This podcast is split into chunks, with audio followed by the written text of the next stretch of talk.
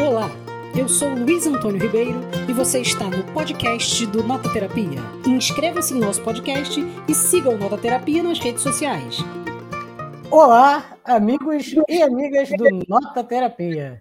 Estamos ao vivo mais um sábado aqui para a gente fazer mais um papo de livro, essa conversa maravilhosa que nós fazemos todas as semanas aqui no canal do Nota Terapia, no Facebook do Nota Terapia e no canal do Pedro Henrique Miller.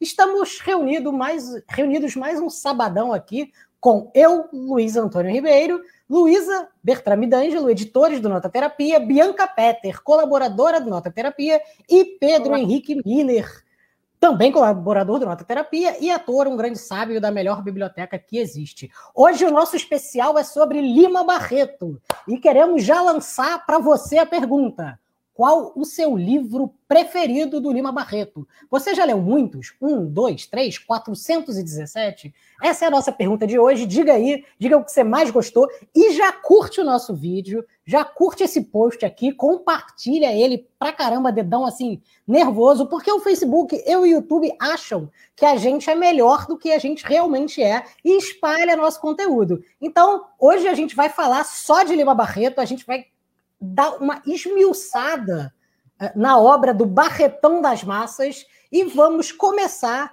com Bianca Petter, que vai fazer para gente aquele apanhado. Quem é? Quem foi? O que fez? Como construiu sua obra? Por que ele é tão conhecido? Por que ele é tão famoso? E por que, que a gente deve falar sobre ele hoje, tanto tempo depois? Ai, meu Deus.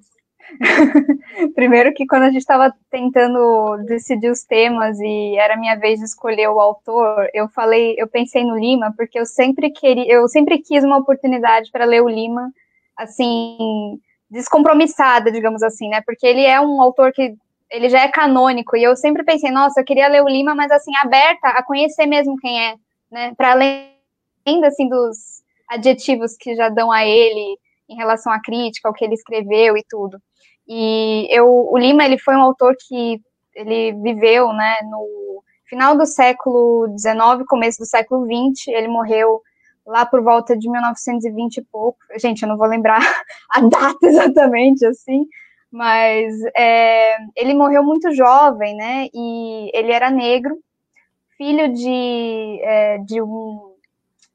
É, filho de uma professora, e filho também de um datilógrafo, tipógrafo da imprensa nacional, que depois se tornou até dirigente né, das colônias é, é, da Ilha do Governador, das colônias de alienados, né, que eles falam. E o Lima ele foi alfabetizado pela própria mãe, que era professora, e eles são, ele é neto de, de escravos, né, digamos assim. Então os avós dele eram escravizados e tudo ele viveu isso realmente muito de uma forma impossível de ignorar nessa época, né, pensando que gente está no começo do século XX, e mesmo assim ele cursou politécnica, né, fez engenharia, apesar de não terminar o curso, e sempre escreveu, né, sempre escreveu crônicas, escreveu o romance A Clara dos Anjos a vida inteira e tudo, crônicas, sátiras, romances, enfim, a gente vai dar uma passada, Clara dos Anjos. Aí a gente vai dar uma passada por tudo isso, assim, né? E, e, pensar sobre quem foi essa pessoa. Não vou me alongar nessa parte. Vamos fazendo um, um passeio. Bom, então vamos fazer o nosso passeio. E para começar o passeio, nada melhor ir no ponto turístico, né? Que, que, se a gente vai passear por Lima Barreto, é legal a gente começar pelo ponto turístico dele, que é o livro mais famoso, mais conhecido, que é um dos pilares da nossa literatura nacional, embora eu sempre gosto de problematizar esses pilares, quem vai falar dele é o Pedro, porque geralmente quando a gente pilariza uma obra, quando a gente coloca ela no seu pedestal, a gente deixa de olhar as sutilezas, aquilo que ela tem que pode problematizar tanto ela própria, quanto a nossa literatura, quanto a nossa história, né, Pedro? Então é bom porque você acabou de ler, reler o Triste Fim, então acho que você deve estar com ele fresco para pensar naquilo que tem de mais urgente nessa obra. Então fala para a gente o que, que é e vamos, vamos entrar no triste fim do Policarpo Quaresma, esse coitado que já está triste, né? É, Meu é Estamos todos, né? Estamos todos tristes junto com o Policarpo. É... Todos Policarpo. Pois é. Eu, eu não tinha lido, não foi uma releitura. Eu não, nunca tinha lido o Policarpo. Eu só tinha lido do Lima no colégio os contos. É, claro que a gente passa né, pelo Policarpo meio, meio que nem que seja. É, não tem como não conhecer de alguma forma a obra, mas eu só conhecia o básico, né? Assim, só sabia que essa, era essa figura do, do, de uma figura emblemática da literatura, um patriota louco, assim é, é famoso pelo seu patriotismo exacerbado.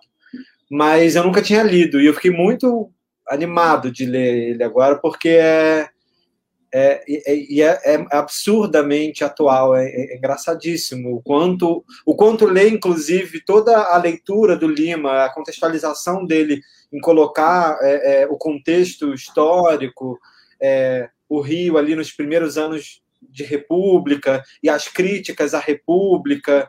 É, é, né, no momento, o Lima está associado a, a, a, ao fim da monarquia, mas depois ele, ele fica. Né, todo mundo fica num certo descontentamento com os, os rumos em que a república se estabelece e enfim toda a mão dura de ferro da, da, desse esse golpe que esta, estabelece a República, enfim, nossa história é sempre cheia de golpes, e, e tudo isso está aqui no, no Triste Fim de Policarpo Quaresma. Eu tive que ir voltando né, com a minha cabeça também lá para as aulas de história, para lembrar de todas as revoltas do, do fim do século XIX, do começo do XX, a, a, a, as revoltas da Armada, a da Chibata, a da vacina, tudo, é, tudo se passa nesse contexto, né, esse contexto de início de fins do 19, início do 20, é, um contexto de é, ideias progressistas, estamos abandonando a monarquia, vamos deixar o Brasil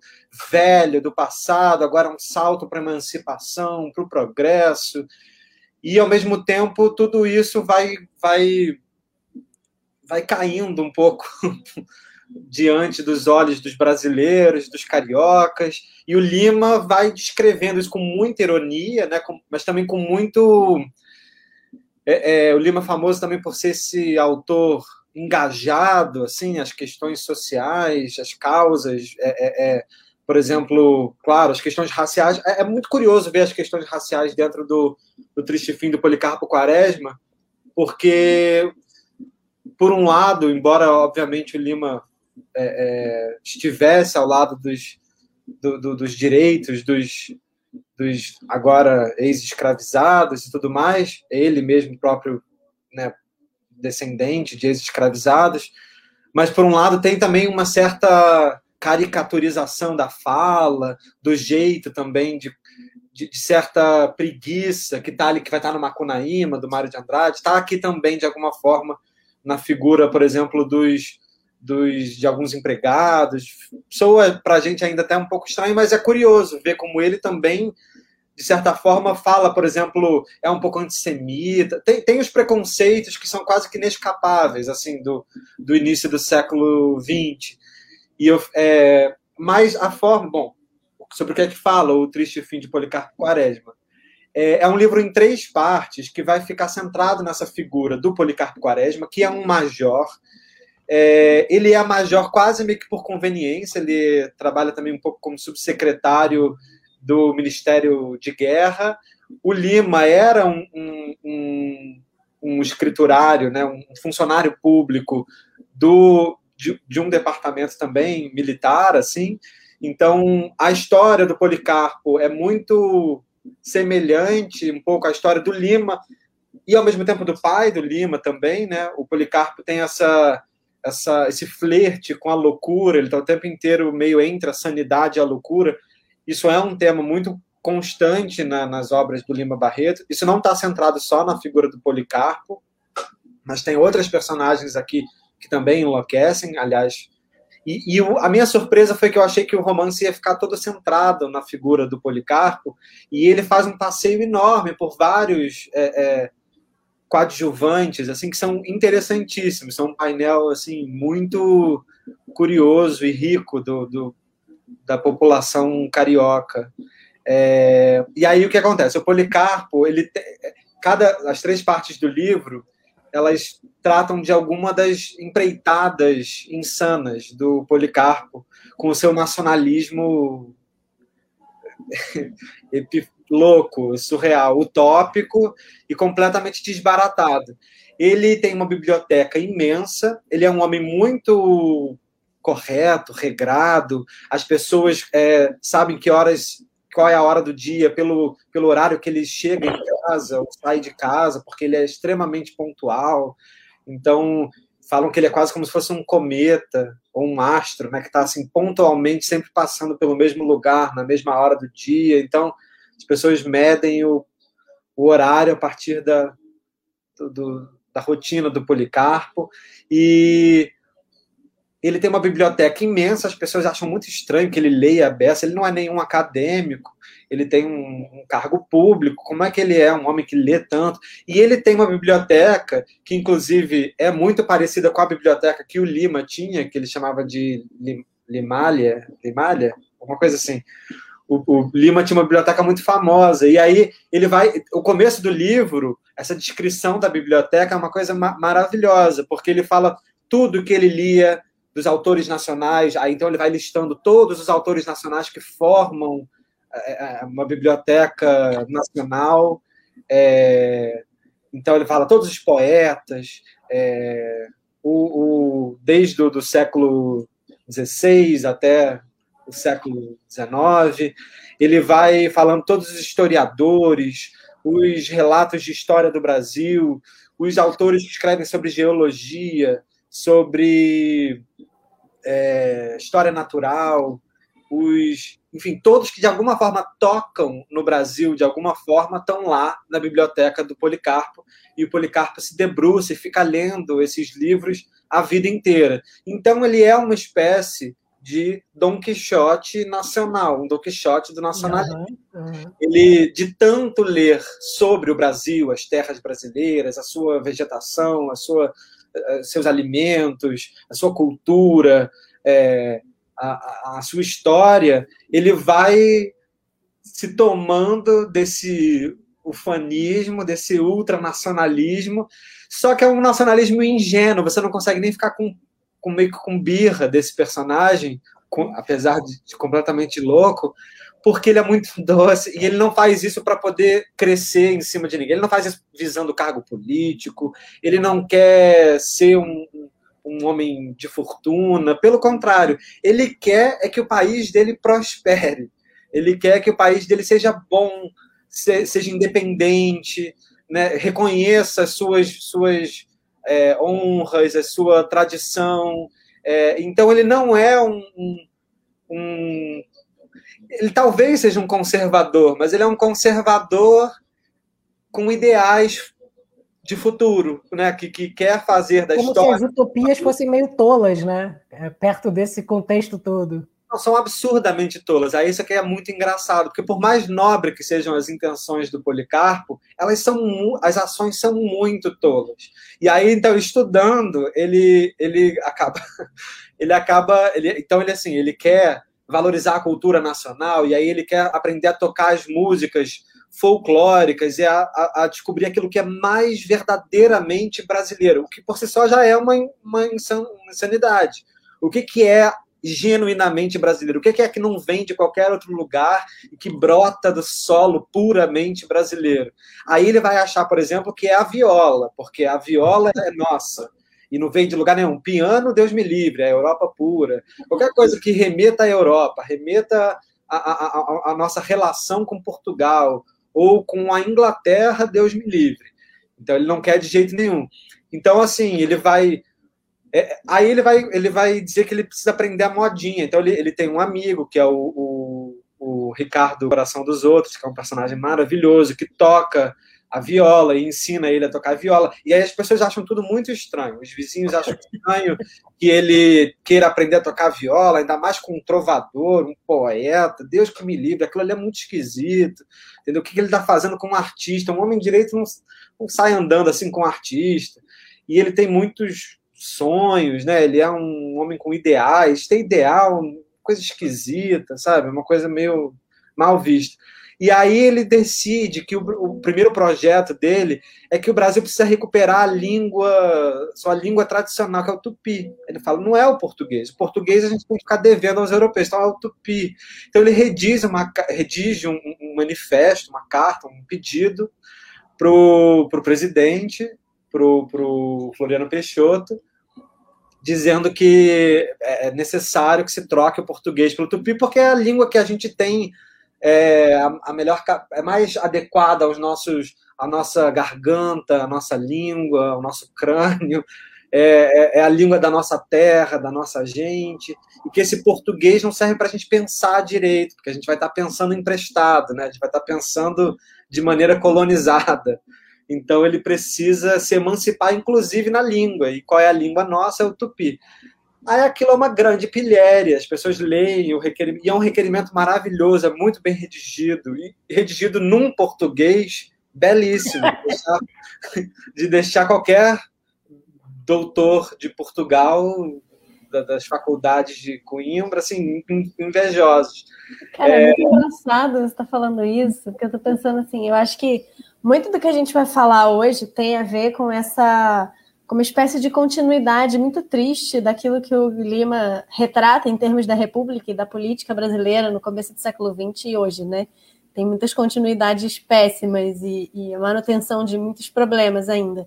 Mas é muito engraçado, eu estou pensando aqui, né? Porque a gente hoje pensa né, o nacionalismo e a ultradireita e aquilo que a gente vive hoje enquanto sendo nacionalismo, e aí, nesse personagem se juntar o nacionalismo e, sei lá, a defesa né, e o direito a, a, a, aos povos nativos, aos indígenas, né? E aí hoje a gente pensa.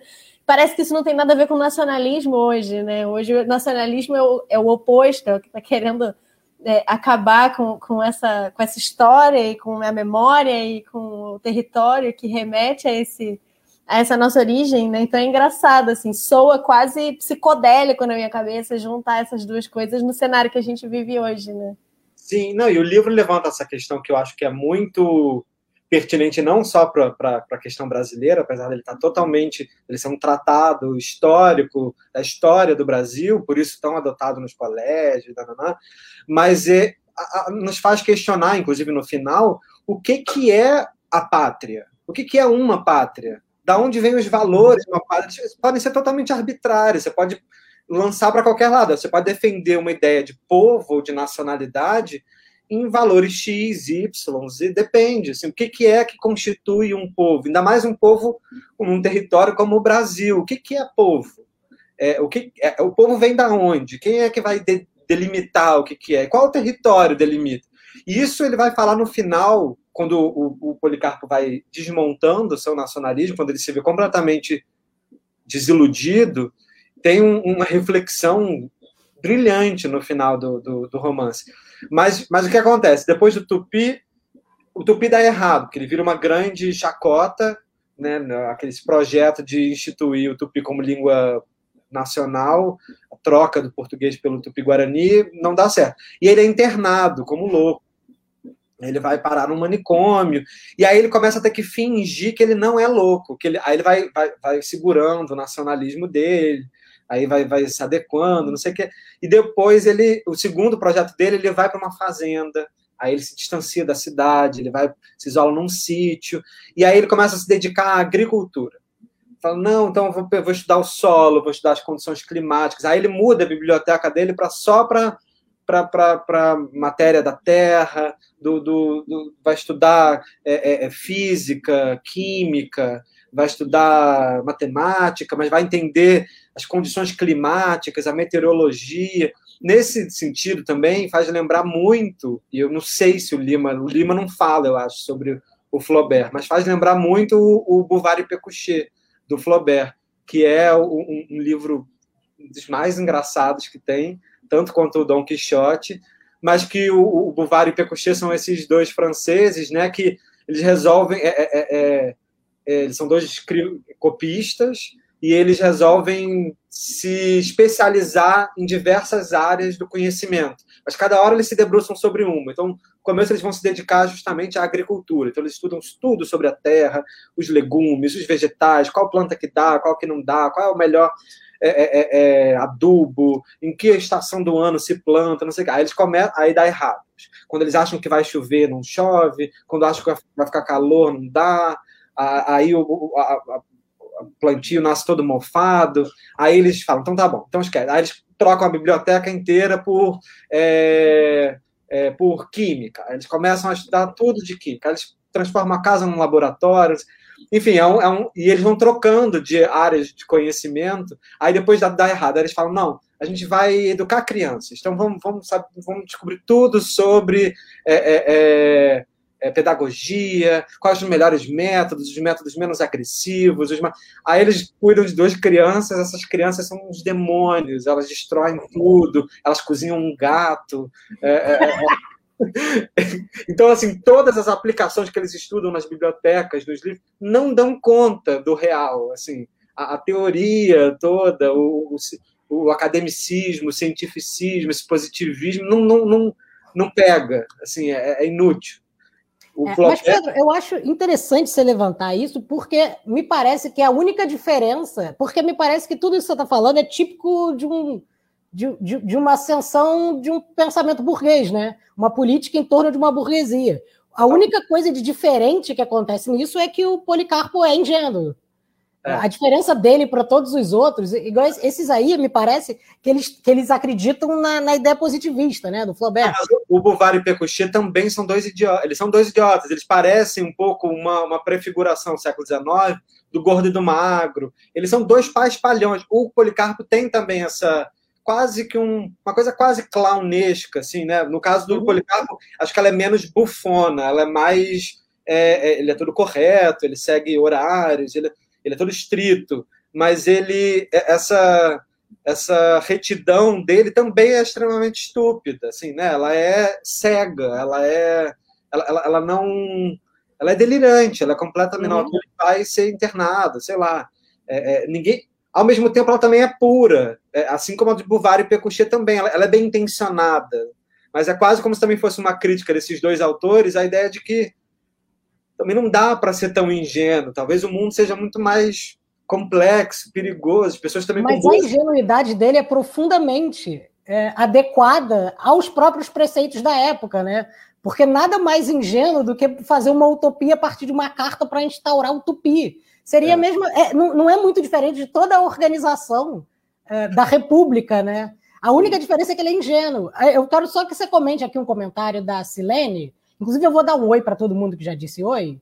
Um oi, oi para você, Juan. A Paula Noveluca está aqui, boa tarde. O único livro do Lima Barreto que li foi Recordações do Escrivão Isaías Caminha, mas tenho vontade de ler outros. Olha a sua oportunidade aqui. A Gabriela disse: Olá, oba, boa tarde, boa tarde para você também. A Denise, querida, um beijo, disse que leu as recordações do escrivão também e o Triste Fim. A Janilce disse sim, já assisti até uma peça dele. E a Silene, que eu acho que é legal de você comentar, Pedro. Acabei de pensar na ingenuidade do Policarpo, em como somos cruéis com pessoas nobres e gentis, em como sua falta de malícia o levou ao seu triste fim. Li ano passado e achei assustadoramente atual. E a é. Paulina diz oi, eu vou só dar um oi. Pauliana, e aí, eu, o, que eu, o que eu acho legal que você está levantando é que a ingenuidade dele está dentro da própria estrutura, né? Ele está criando utopias, mas que re, refletem a própria estrutura de classe dele. Essa é a única diferença. E aí a pergunta, ela, é, a Selene falou que é assustadoramente atual.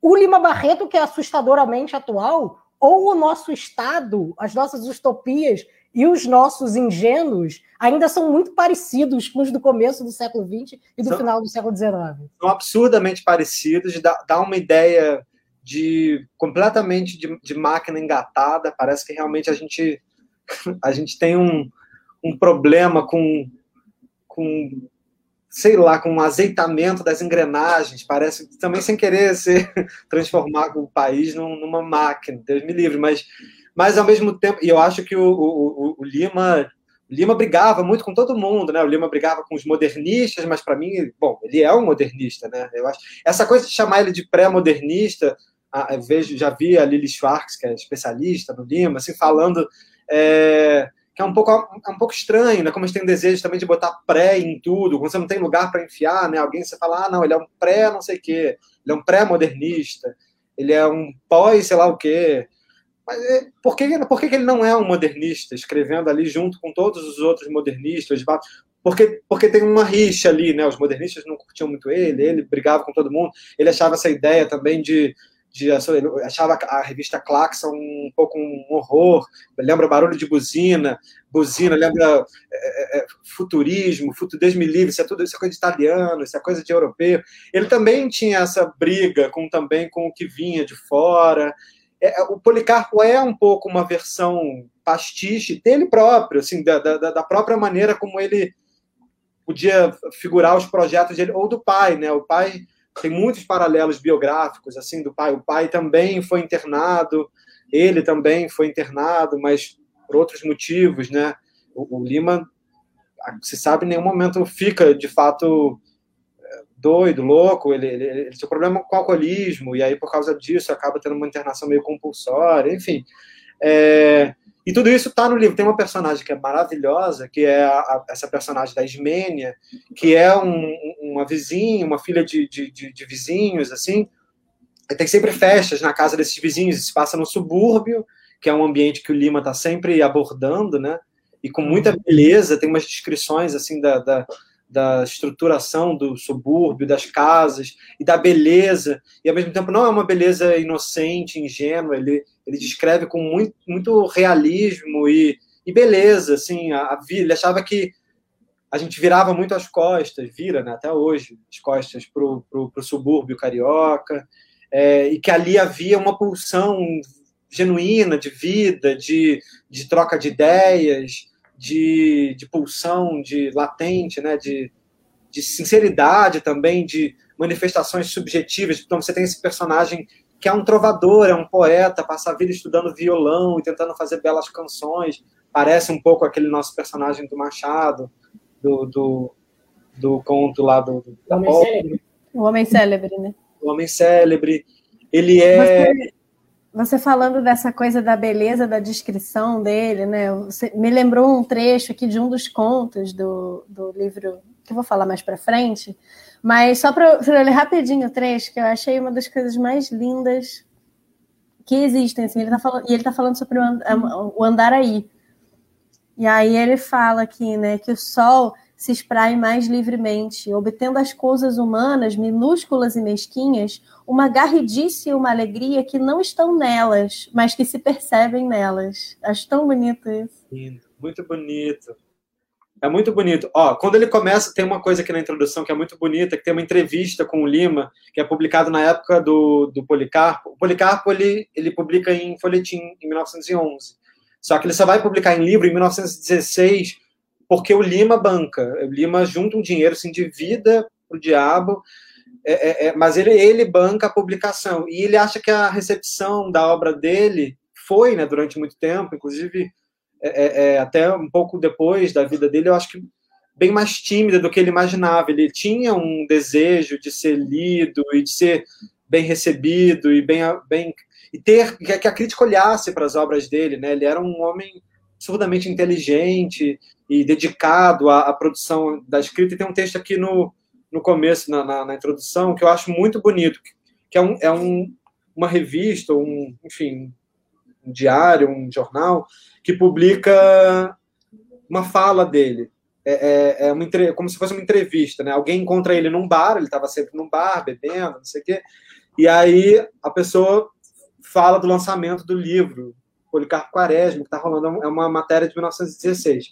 E aí fala assim: no Rio de Janeiro, não há quem o não conheça. Ele vive em todos os bairros, arrabal, de subúrbios, e ele é visto em toda parte. Pergunta-se a qualquer pessoa: Tu viste o Lima? Ela responderá imediatamente: Vi, vi ele em Campo Grande, hoje pela manhã, estava jogando bilhar.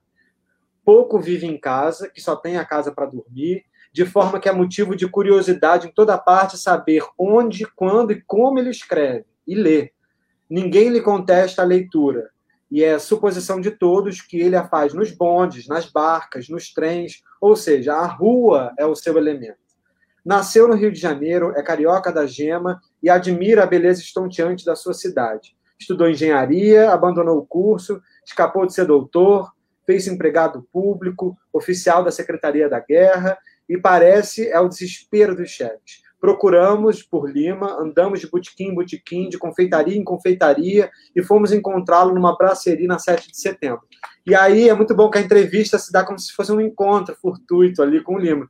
E aí perguntam para ele, então, e esse Policarpo aí, sobre o que é que trata? Aí ele fala, é um livro comum em que pretendo mostrar a puerilidade de muitas das noções e das pretensões do brasileiro. Terei errado? Não sei. Terei acertado? Também não sei. Em que meio que se passa? Pergunta o, outro. Aí ele fala: na classe média, não consigo sair dela. Tinha mesmo vontade de sair, mas não me é possível. Aí tá, aí, lá frente ele fala: Eu vim para a literatura com todo o desinteresse e com toda a coragem. O fim da minha vida é as letras. Eu não peço delas senão aquilo que elas me podem dar: glória. Eu não quero ser deputado, eu não quero ser senador, eu não quero ser mais nada senão literato. Eu não peço às letras conquistas fáceis. Não lhes peço gloriolas, peço-lhes coisa sólida e duradoura. E posso falar de cadeira, as teria feito de sobra. Eu abandonei tudo por elas. É a minha esperança. A minha esperança é que elas vão me dar muita coisa. É o que me faz viver mergulhados nos meus desgostos, nas minhas mágoas, nos meus arrependimentos, Aí o outro fala: Lima Barreto, estás muito entusiasmado, estás se queimando. Aí ele fala: Vamos beber cerveja. Eu acho muito. E é engraçado que ele Não. enfrentou muitos moinhos de vento também, né? É, assim como como Don Quixote, ele acaba enfrentando. A, a Paula diz aqui que ele era muito amargurado por essa falta de reconhecimento que teve em vida. Totalmente. acha tristíssimo. A relação com a Academia Brasileira de Letras, que ele tanto criticava, vai falar horrores dos, dos, dos imortais, e, enfim, achincalhar a ideia também dos acadêmicos, mas também tem sempre uma espécie de uma de um contra. É um sopra, né? É um E ele tenta se inscrever para três vezes, na terceira ele tira a, a inscrição, enfim. É, é, uma coisa meio é, contraditória, conflitante mesmo, assim. É, talvez até com algum ressentimento, mas ao mesmo tempo muito crítica também, e lúcida. Enfim. Mas é que ele é o grande crítico daqueles que poderiam ter dado o reconhecimento que ele diz que merecia, né? Claro. Então é, é, é, quase ingênuo, ele acaba sendo um pouco policarpo, porque Total. ele acha que o mundo vai devolver a ele, enquanto que ele está batendo tanto nessas, nessas instituições, né? Mas ali no fim do Policarpo, eu acho, eu achei uma beleza o final, porque eu acho que ele mostra essa desilusão, assim, essa melancolia da qual ele faz, ele fala, esse desgosto no qual ele está sempre se debatendo, depois de descrições maravilhosas sobre a história do Brasil, sobre o que o Brasil planta e dá, sobre suas terras e suas belezas, sua beleza natural, toda essa ingenuidade do Policarpo, no final, o Policarpo vai acabar tendo que trabalhar para o Floriano Peixoto, trabalhando que ele descreve terrivelmente. Ele fala que é um homem sem estrutura, é, sem viço, é um, é um bolha. Ele, a descrição física do, do Floriano Peixoto é, é a de um ditador assim, paspalhão, perverso. É, muito feroz, assim, achincalha o, o, o Floriano Peixoto como figura histórica, ele está ali, né? E aí, nessa terceira parte, ele vira é, é, é, é um, um, um, integrante ali militar e ele na revolta da armada é, ele acaba se horrorizando com a maneira como, é como são tratados os, os, os revoltosos. Ele, os, os, militares revoltosos da Marinha são todos presos e aí eles são mandados meio que para uma execução. Quando ele vê essa, essa execução meio arbitrária em que ninguém quer saber quem são aquelas pessoas, ele escreve uma carta para o Floriano Peixoto dizendo que aquilo é um absurdo, que um país não pode fazer isso, mesmo estando do lado ali dos vitoriosos. Então, ele é preso. E aí termina com ele se decepcionando, ele, ele botando em xeque todo esse valor que ele deu ao nacional, ao, ao, ao que significaria a vida do brasileiro, não sei o quê. E ele termina, que eu vou, só para concluir, eu vou ler um pedacinho do final que eu acho que é brilhante. Ele quase também antecipa o Drummond quando diz que não há um Brasil, né? não há Brasil possível. É, ele escreve. É, é, ele fala, ele se pergunta, meu Deus, então o que eu fiz na minha vida? Né? Nada. Eu levei ela inteira atrás de uma miragem da pátria. Amar e querer muito a pátria no intuito de contribuir para a felicidade, para a prosperidade do Brasil, mas gastando nisso sonhos, gastando projetos, ideias de uma coisa que não existe, que não, não não é concreta. Então ele acabou por si só se consumindo, se matando em vida, né? Ele reflete sobre isso.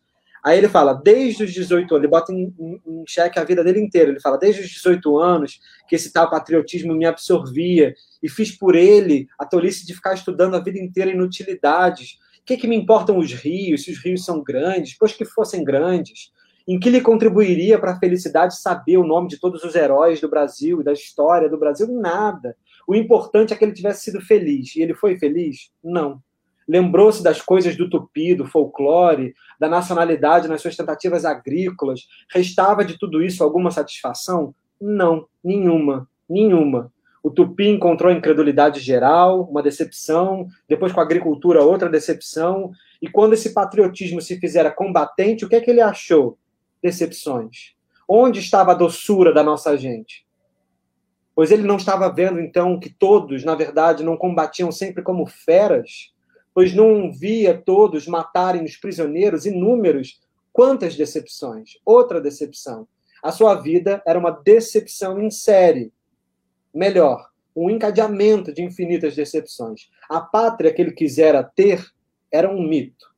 Era um fantasma criado por ele no silêncio do seu gabinete. E aí nem a física, nem a moral, nem a intelectual, nem a política que ele julgava que existiam, existiam.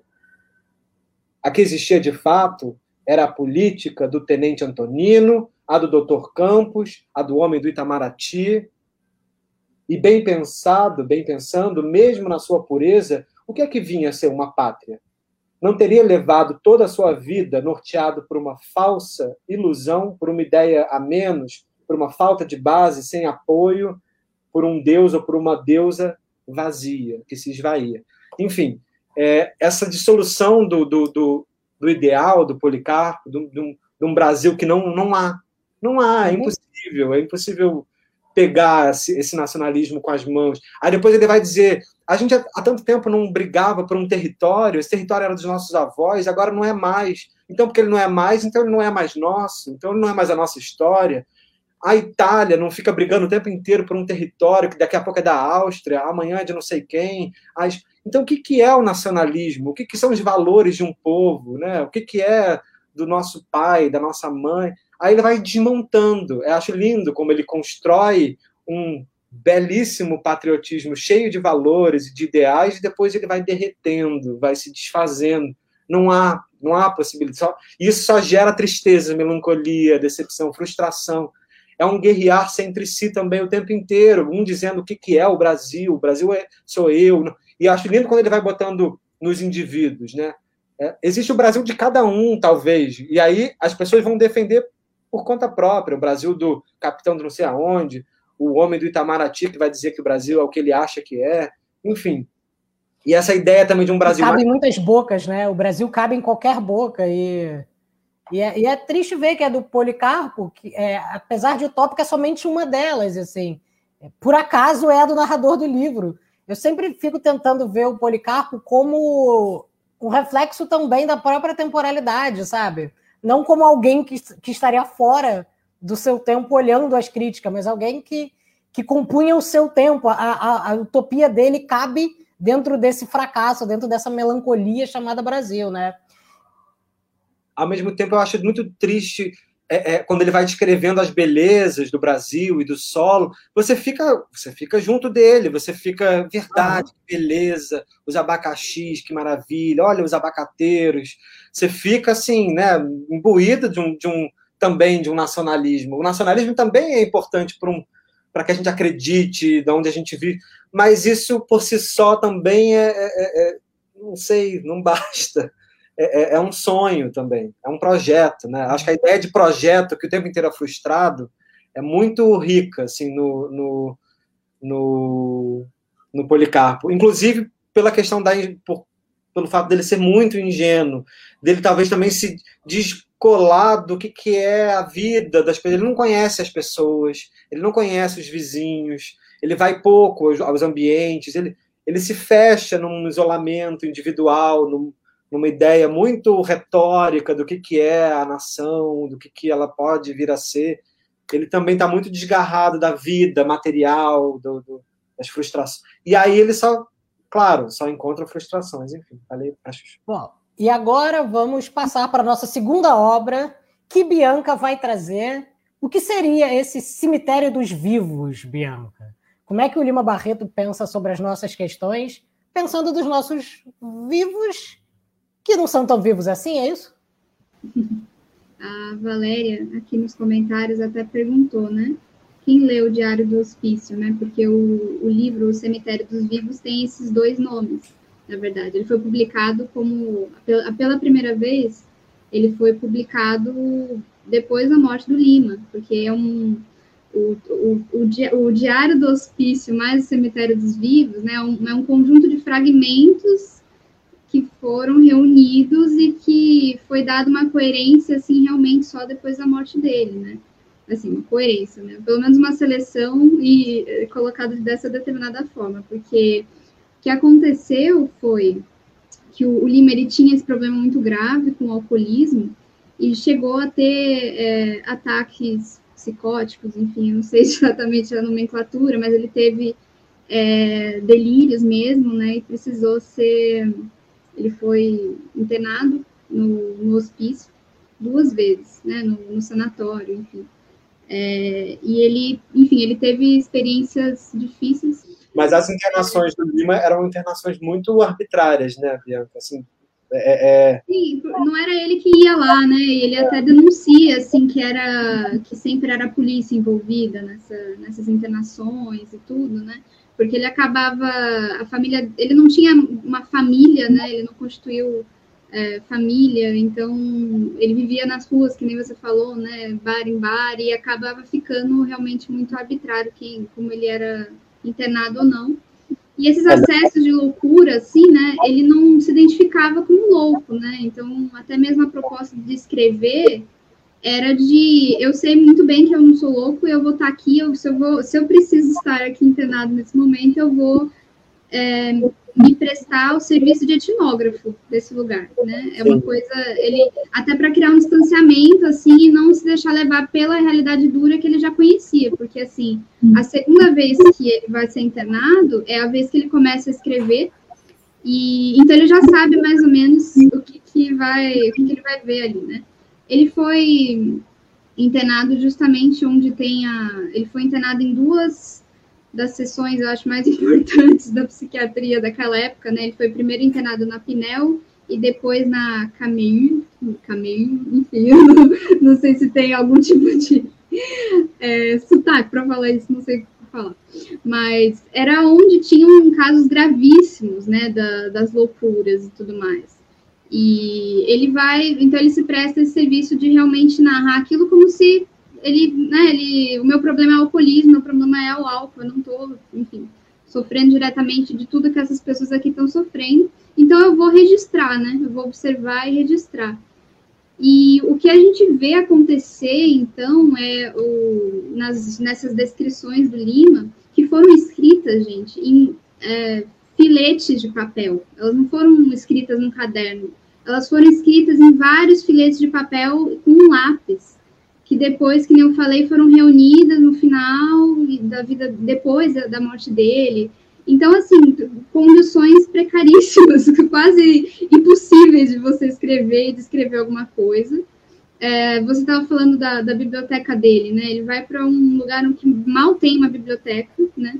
Mas ele tá com aquela biblioteca da vida, assim, né? Porque ele era muito lido, ele tinha ele tinha uma, por exemplo, ele amava Dostoiévski, né? Então tem um determinado momento que ele fala é, que uma coisa que acontece com ele, que é quando vão lavar ele logo depois de chegar, né?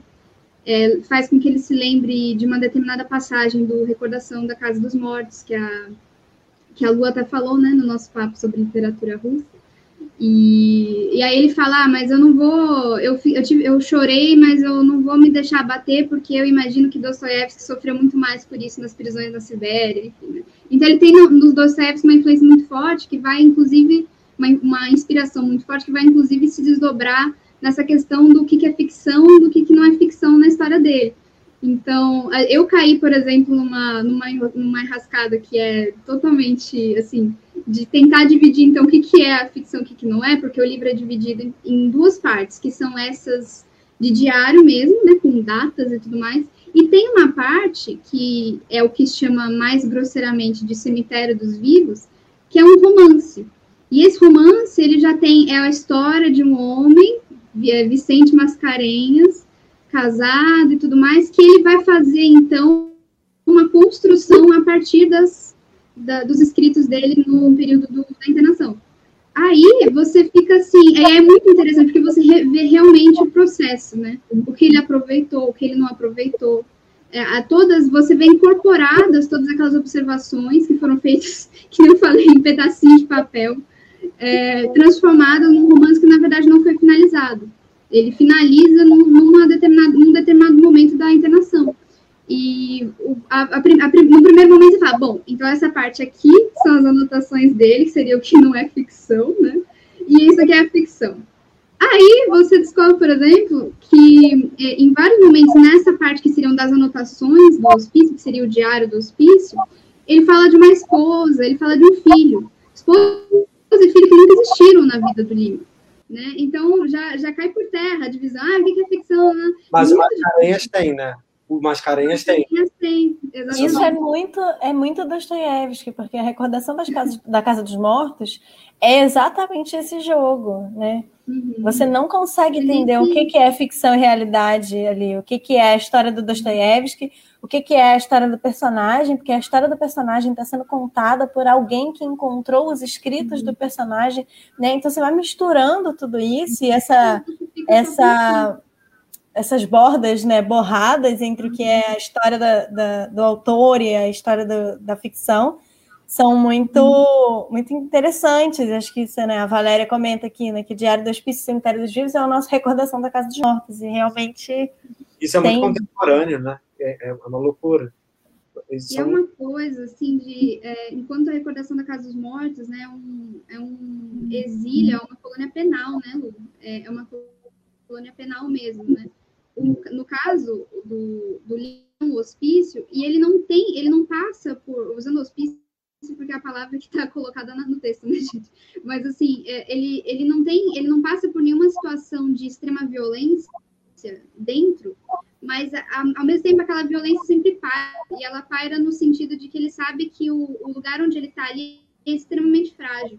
É, o, assim, a qualquer momento, não só ele sente que ele pode sucumbir à loucura, porque ele vê as pessoas ao redor dele né, imersas no, no, no sofrimento profundo, né? E, e, ele, então ele está sempre, sempre numa corda bamba, e é, é, é, muito doído, inclusive, assim, porque a, a narração dele sempre põe em, em evidência é, essa questão. Tem um, um, trecho que ele fala, né? É, eu me arrependo de tudo, eu me arrependo de não ter sido outro, de não seguir os caminhos batidos e esperar que eu tivesse sucesso onde todos fracassaram. Então, ele está. Ele até, é, em determinados momentos, essas observações que ele faz, elas não são só pragmáticas, não são lá, ah, estou escrevendo o colega que eu, fulano de tal que eu conheci, que assim, ele sempre ele vai analisando, né? Ele está ali, que nem eu falei, na posição de um quase etnógrafo, e ele fica pensando no porquê que aquela pessoa é louca. Ah, ele é louco, mas ele tem esse tipo, esse tipo de loucura. É, mas ao mesmo tempo ele também está ali e tentando criar um, é, é, sofrendo que o tornou alcoólatra, né? Ele fala, bom, é, algo, é, eu não quero acreditar que eu sou alcoólatra, digamos assim, por uma questão hereditária ou uma questão, enfim, que não que eu sou alcoólatra, né? Onde traçar a genealogia do meu sofrimento, né? Onde que nasceu? Então ele está assim imerso naquele sofrimento e ao mesmo tempo querendo dar conta é, quase cientificamente mesmo, assim, daquele sofrimento, né? E aí você vê os espelhos, assim, de como no Diário do Hospício, né, que é esse primeiro texto, que é o mais descritivo, assim, ele tá realmente, né, batendo ponto lá, assinalando, e aí no romance ele já vai dando um corpo para aquilo, ele já dá um nome, ele tem uma, ele fala da história dele com a esposa, ele fala da história dele com o filho, ele fala, né, de, dessa, desse ódio, assim, é, de, um, de um, na verdade, uma inquietação muito grande que ele tem com a ciência. E que é muito interessante, porque a gente está falando né, dessa, dessa questão de, do cientificismo dessa época, que estava muito latente, do, do, positivismo, do cientificismo, né? ele estava muito latente e o Lima ele expressa né, as, as contradições mesmo desse período. Né? Então, é esse ímpeto muito gigantesco de descrição e, e de dar conta, né, e de é, diminuir um pouco o mistério das coisas, digamos assim, ao mesmo tempo que percebe que você querer dar conta de determinadas coisas pode ser extremamente responsável com um grupo gigantesco de pessoas, né? Então, como isso, isso se expressa, né? Justamente na forma de, às vezes, querer legitimar a loucura por uma questão hereditária ou justificar, assim, questões sociais como questões individuais, é, né? Questões daquela pessoa como questões de, é, de biológicas, enfim, ele vai escancarando isso e é uma coisa que atravessa o texto inteiro, né? E nesse sentido a questão do racismo também, né? Como é que como deixar de fora o desenvolvimento do alcoolismo, o rancor pelo não pelo não reconhecimento, quando a gente estava falando antes, né? Uhum. Sem, sem mencionar o, o, elefante na sala, né? Que é que é como o racismo atravessou imensamente a, a a constituição do Lima Barreto como, como literato, mas também como, como pessoa, como sujeito, né? E também tem uma coisa, né, Bianca? Porque, assim, se ele quer ser um escritor e quer ser reconhecido, a pior coisa para alguém que trabalha com, intele com intelecto é ser reconhecido como louco, né? Ele já, já passava pela mazela do racismo, e aí, quando ele é enquadrado num hospício com, do lado de outros loucos, eu acho que é toda a tradição da história da loucura que o Foucault escreve, né? É de você ter deslegitimado a sua linguagem, que no fundo é aquilo que o Pedro leu, é o que ele elegeu para reconhecer ele. Se ele tivesse deslegitimado a própria linguagem, ele perdia tudo, tudo aquilo que ele construiu a vida dele, né? E sem contar que eu acho que, que, que esse, pelo que você diz, me parece que ele vai anotando, começa a ser um romance de anotação, né? Como se ele fosse anotando a vida e depois ele precisa dar corpo, né? Porque a anotação pode ser um processo também terapêutico é, de, de, dele se reconhecer como alcoólatra entre loucos, e depois ele precisa criar isso artisticamente, porque ele precisa dar legitimidade à própria experiência entre loucos, né? Sim. O, inclusive, né, um momento muito forte do Cemitério dos Vivos, que é esse, esse romance né, inacabado, que não está no Diário do Hospício, ou seja, é, é, uma coisa que nasceu ali no Cemitério dos Vivos, né? É que ele, se, ele, ele, ele narra uma inquietação que ele teve mesmo, né? Uma, que ele vê como uma injustiça de um julgamento de um, é, de um homem acusado de agressão, de assassinato e tudo mais, falando que ele com certeza deveria ser julgado culpado porque o pai dele também era é, assassino também era, quer dizer, que o pai tinha problemas de alcoolismo e que ele também era alcoólatra e cometeu esses crimes. E aí tem um dito do, do jurado lá falando assim: é, tal pai, tal pai, tal filho, diz a sabedoria popular. E a ciência é, e a ciência moderna é, com, é, concorda, né? E a ciência moderna confirma, digamos assim. E aí o narrador do Cemitério dos Vivos né, esse que é o Vicente Mascarenhas, ele fala como ele quis se dedicar a vida dele, assim, e a partir da engenharia, né, que é uma, um correlato com a vida do Lino, a deslegitimar o que legitima um, uma, um absurdo desses a ser é, cristalizado cientificamente, né? Então, porque ele, ele via que na vida dele tinha muito medo de acontecer com ele o que aconteceu com o pai, que no caso ali na história era um, ele quase matou um homem. E ele isso significa que eu vou ser um assassino? Significa que eu vou ser um quase assassino? Porque meu pai quase matou um homem? Então ele, ele queria essa glória, e ele repete isso da glória, né?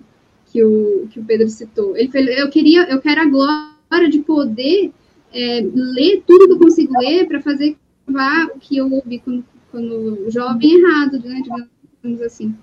E isso se repete muito, enfim, ele tem a crítica dele ao fetichismo pelo título universitário que no Brasil tem, que eu acho muito. Ele tem essas críticas são muito precisas, gente. Assim, Não, você fala, meu saber, Deus, né? Homem aqui, é. Aqui sempre. Inclusive, olha só essa, olha só essa citação. Ele tá, que nem eu falei, né? Ele tá ali, né? Na, ele tá sendo é, numa consulta do médico na sessão Pinel do, do hospital, e ele fala assim: Eu tinha muito medo do meu médico da, da sessão Pinel. ele tinha o orgulho e a fé na sua atividade intelectual, é, ele tinha orgulho e a fé na, sua atividade intelectual. E os pontos de dúvida que deveriam tirar do seu espírito o sentimento de sua evidência pareciam que antes reforçavam-no. Há um grande mal em querer os nossos estudiosos de hoje desprezar as observações dos leigos. Muitas vezes é preciso estar livre de construções lógicas, erguidas a priori, para se chegar à verdade, e não há como levar em linha de conta aquelas.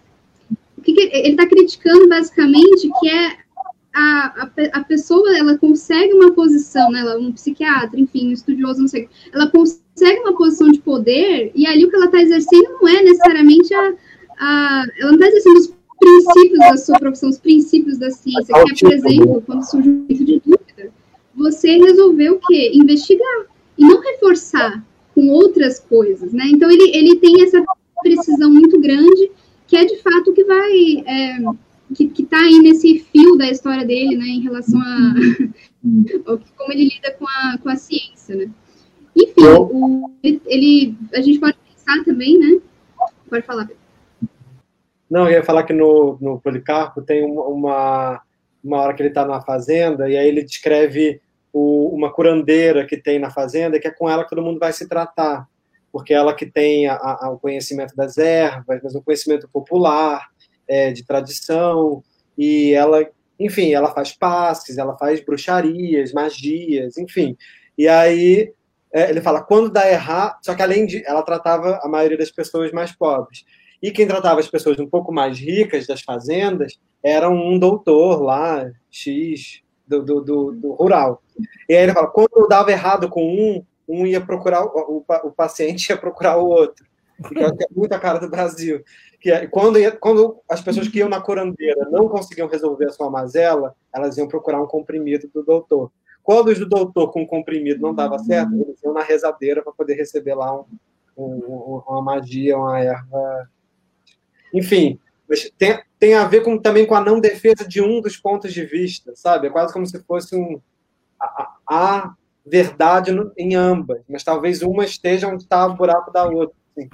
É, e aí eu acho que foi aquilo, até que eu mandei para vocês no grupo, que é um, um, trechinho do livro que eu, que eu acho que cabe aqui, que eu não, não, vou, não coloquei na minha fala, mas eu acho que vale a pena dizer que é justamente essa tentativa, porque eu acho que essa disputa inteira está na linguagem, porque o que ele está querendo dizer é que a linguagem dele Lima Barreto não era inferior à linguagem dos médicos. E quando o positivismo, a ciência, se torna hegemônica, até como discurso político, porque a gente vai ver em todas as obras essa linguagem disputando na política também, ele vai perceber que essa linguagem é uma linguagem que perde, porque a da ciência sempre se impõe uh, a partir de dados, uh, e ele fica, como linguagem artística, como alguém que não teria uh, a linguagem legitimada. E aí é a Valéria fala genialmente.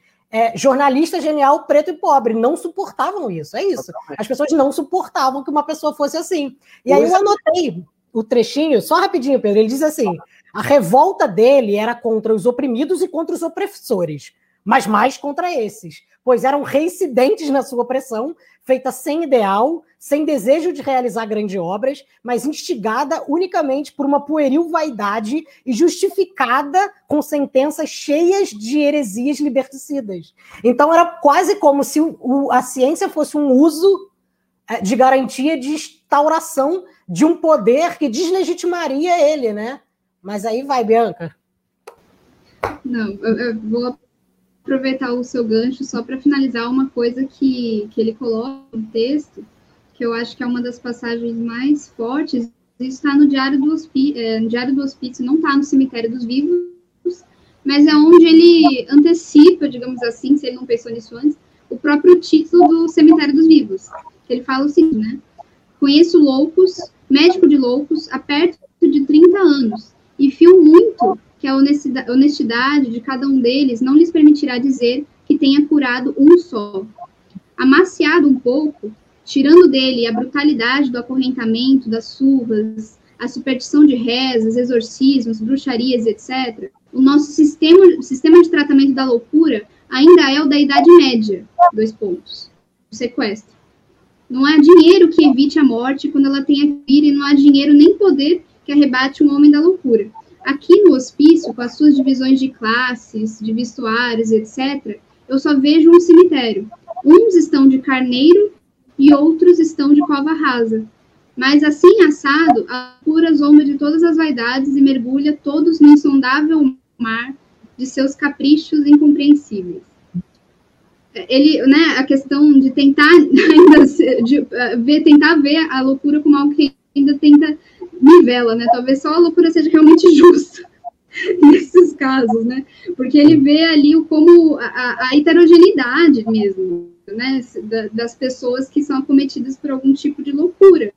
Tem aquelas que, que deliram porque são muito mais inteligentes, por, deliram que têm um poder, tem aquelas que deliram porque estão com a cabeça pegando fogo e todo dia acorda gritando, fala, minha cabeça está pegando fogo. Então, essa coisa que ele fala que a forma ela ainda é medieval, né? Porque o sequestro ele ainda persiste, é quase é pré-Foucaultiano, né, gente? Assim, essa afirmação ela é muito ela é muito precisa e realmente eu acho muito lúcida. O, o para finalizar, o, o, Lima ele habitava um intra-lugar, né? Em todos em, em, todos os aspectos, assim, ele nunca, ele não, não tinha um lugar dado para ele. Me, então ele não conseguia, eu acho assim, né? Pelo menos da forma como eu vejo, ele sempre percebia que a, ele tinha estava num lugar muito frágil, né? Que ele tinha que construir aquele lugar e que ao mesmo tempo ele queria ter uma coerência muito forte em relação àquilo que ele fazia e que ao mesmo tempo isso era muito frágil, né? Então assim, a loucura, né?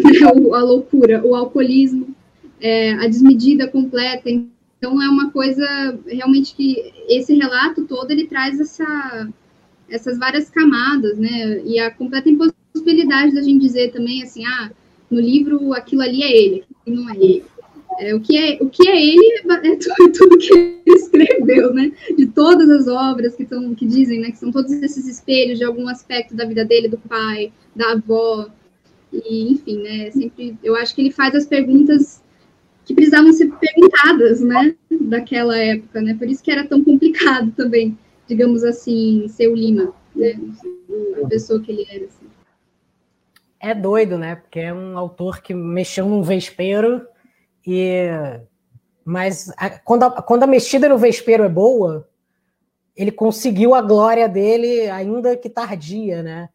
Então, de cara, ele, ele publica o, o, Isaías Caminha e ele já ataca a imprensa, ele, ele já ataca o jornalista, assim, ele chama de quarto poder né, no Brasil, assim, a, a imprensa.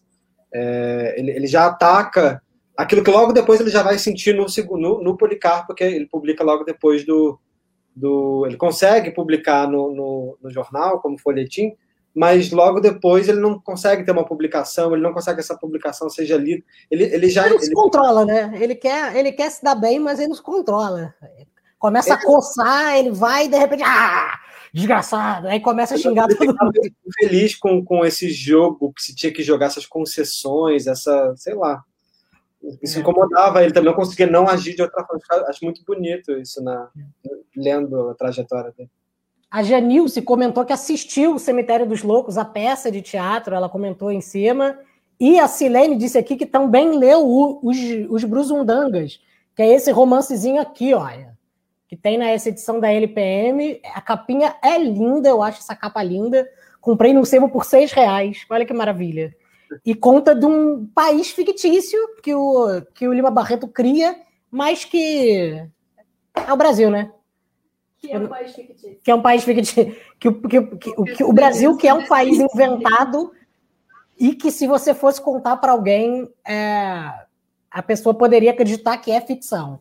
Mas agora eu vou falar do meu livrinho que eu escolhi para falar, e eu escolhi da mesma edição que você, Pedro, a Numa e o Ninfa, da edição daqui, que eu também Cara, comprei um sebo. Que é lindinha a edição, né? Eu amo. E aí, eu acho que a Numa e a Ninfa. não, é o, é o Numa e a Ninfa. O Numa, não, é Numa e a Ninfa. O Numa é o, o, o personagem é. principal e a Ninfa é a esposa dele. Mas aí eu queria só mostrar duas imagenzinhas para a gente começar, que porque o Lima Barreto publicou esse livro primeiro em conto, depois ele publicou em Folhetim na noite, e só dois anos depois que ele foi publicar, em 1915. Os dois anos depois. E aí, um dia antes do, de sair o livro dele, ele foi divulgado no jornal assim, olha, eu acho ótima. Um romance que vai causar sucesso. A noite começará a publicar, por esses dias, um novo livro do, do Lima Barreto. E aí eu acho muito maneiro, eu vou aumentar um pouquinho a imagem, que dá para ver todas as figuras que ele vai criando, fazendo várias várias caricaturas dos personagens que ele vai criando e tal.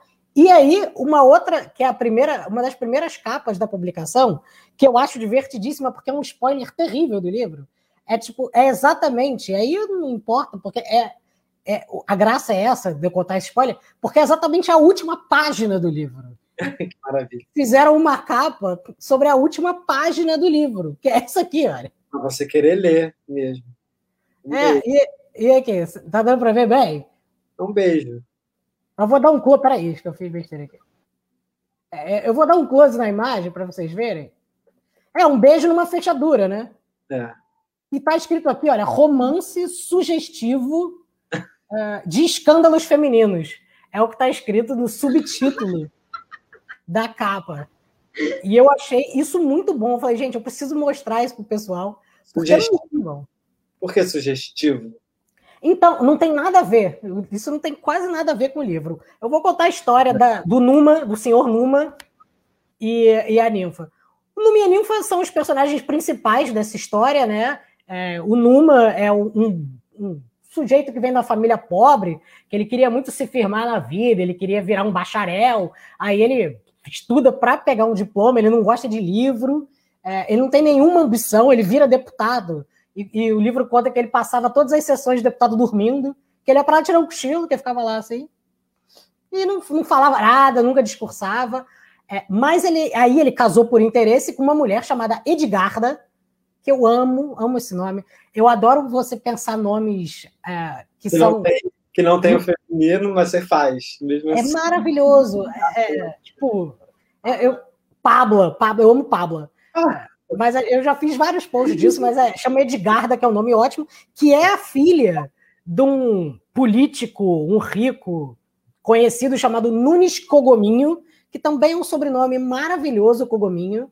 Cogominho, por sinal, eu descobri que é o nome do primeiro poeta que escreveu um poema de saudade na história da língua portuguesa. Enfim, mas esse político chamado Nunes Cogominho, ele casa com, com a Edgarda por interesse, só que Edgarda é uma mulher é, viciada em livros, ela é uma intelectual, ela é fã do Anatole France, então ela adora ler. Ele, o Numa, vai buscar livros para ela na livraria. Todo mundo acha que ele é um gênio, porque ele vai comprar livros para ela, mas na verdade ele não gosta de nenhum livro. E ela é a ninfa porque ela é muito ambiciosa, ela quer porque quer conquistar as coisas na vida. E ela começa a cobrar dele de ser alguma coisa de político. Ela fala assim: Mas, meu, meu cara, você é tão influente, meu pai é tão influente, por que, que você não vai tentar alguma coisa na vida?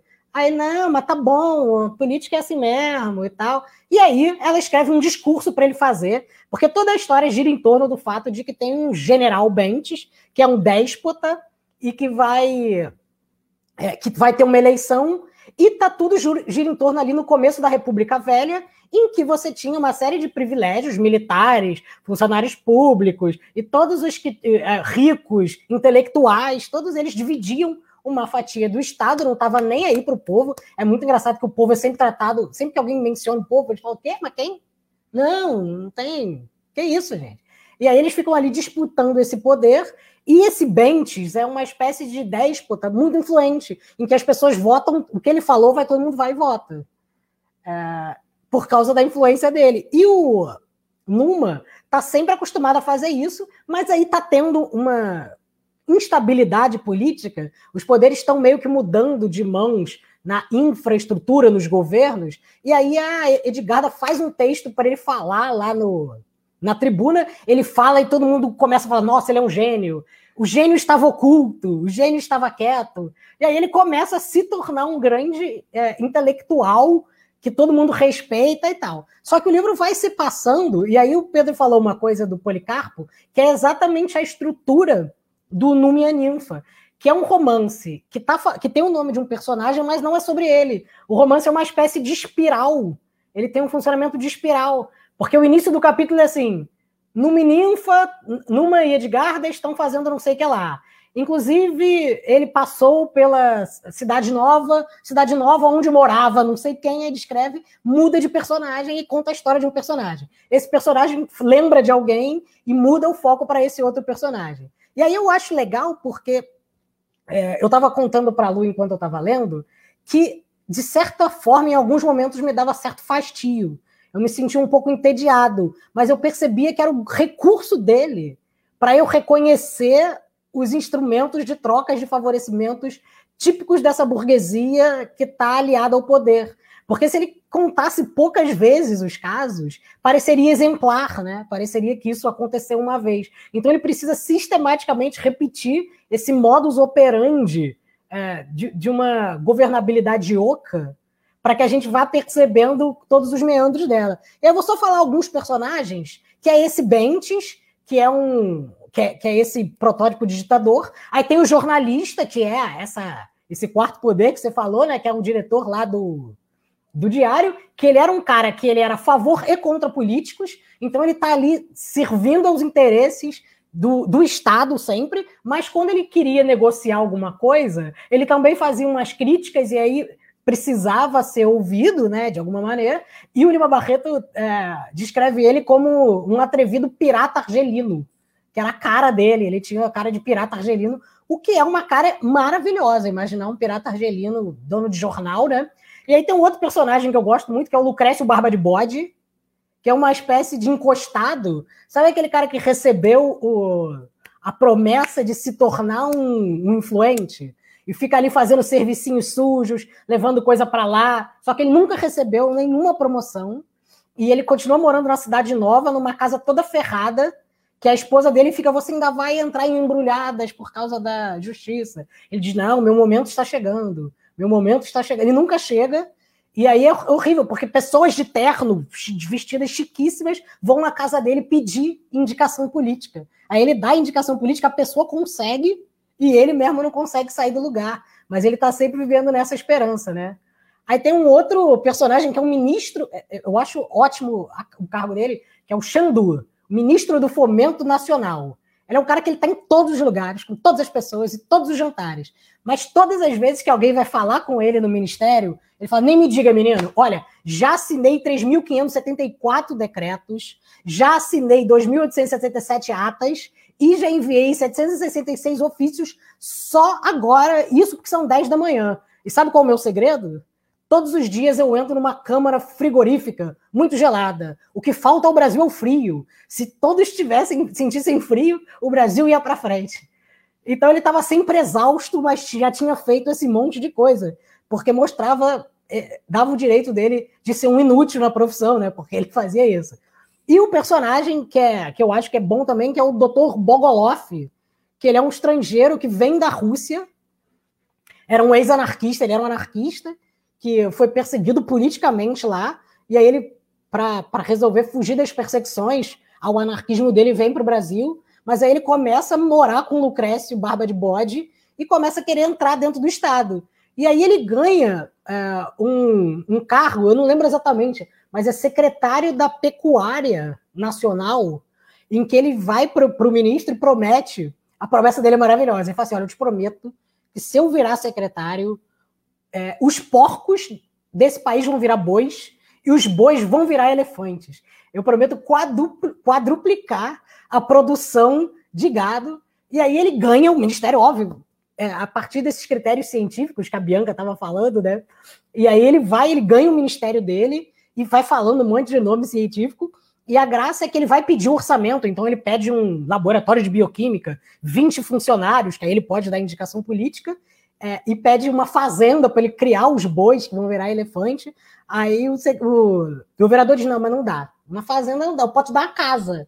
Tem uma casa à toa no Maitá que eu posso te passar. Aí você fala: ah, não, mas uma casa eu posso fazer com dois bois. Eu preciso de muitos bois. Eu falo: não, mas não tem orçamento agora, porque o país está em crise. Ele fala: não, tá bom.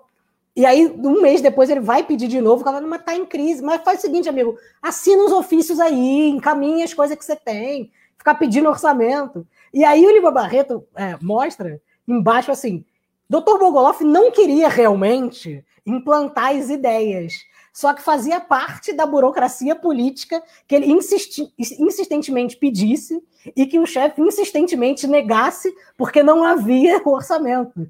Então era, é, é, vai contando todos esses, esses meandros, né? E aí ele também é muito crítico ao florianismo. Tem um trecho que um, tem um cara chamado Inácio Costa, que ele é que o Lima Barreto fala que o mais impressionante é que ali você tem republicanos que são absolutamente autoritários e essa coisa ela não se exclui, eles são republicanos na autoridade, republicanos que acham que o Congresso atrapalha a República. É. Nossa, onde eu já ouvi isso? Mas é, é, é, é uma loucura. Atrapalha a República. Aí, aí ele conta um caso do Floriano, que. E aí, essa é a segunda maneira, que ele precisava de dinheiro, porque ele tava, o orçamento dele estava no vermelho, precisava de um dinheiro, aí ele manda lá para a Secretaria de Fazenda, Secretaria de Fazenda manda um papel dizendo: não, não temos dinheiro, não podemos te dar esse crédito. Mas chama um sujeito que não quer me deixar dar o crédito, ele vai falar: as pessoas estão passando fome, eu preciso desse dinheiro para salvar vidas. Cara, mas meu senhor, isso é ilegal, você não pode fazer isso. Isso aqui, se você vai fazer, você vai quebrar o Estado. Ele fala: ah, mas como é que é o seu nome mesmo? Ah, é, fulano de tal. Ah, não, então eu queria falar com o seu sucessor a sucessor, a época eu te demiti ontem, e dá um papel pro cara, é, demonstrando a demissão dele. E aí, para mim, eu acho que é a, a, coisa mais incrível, porque ele conta um caso de um, um cara que chamava General um, um General Macieira, que era um cara puta influente, e ele tinha uma espécie de milícia. Ele tinha uma espécie de milícia, é, pessoas armadas que faziam arrecadava dinheiro de cocheiro. No Brasil, isso, que engraçado. Rio de Janeiro? É, no Rio de Janeiro, no Largo do Machado fazia isso. Nossa, que estranho, né? O é, é, sabe os cocheiros vães? Ele tinha. Ele arrecadava. E aí ele. Esse, tinha um cara que arrecadava. Só que é tudo extraoficial, obviamente, né? E aí ele arrecadava dinheiro do cocheiro, teve um cocheiro que se recusou, foi esfaqueado e morreu. E aí, no que ele morreu, Uh, os populares foram atrás desse cara e assassinaram ele em frente ao Palácio do Catete, ou seja, em frente ao governo federal. E aí eu anotei, eu separei esse momento só para ler, porque dá para ver o espanto quando esses políticos descobrem que o povo existe, né? Uh, descobrem que existem pessoas. Aí ele fala, aí ele fala assim: a sua impressão foi de desmoronamento. Tudo caía, a lei, a ordem, a autoridade, e na barbaridade dos entrechoques de paixões, a paixão irrefletida da multidão teria de dominar. Acertaria sempre? Teria acertado? Por que aquele calaceiro saqueava em pleno Rio de Janeiro? Por quê?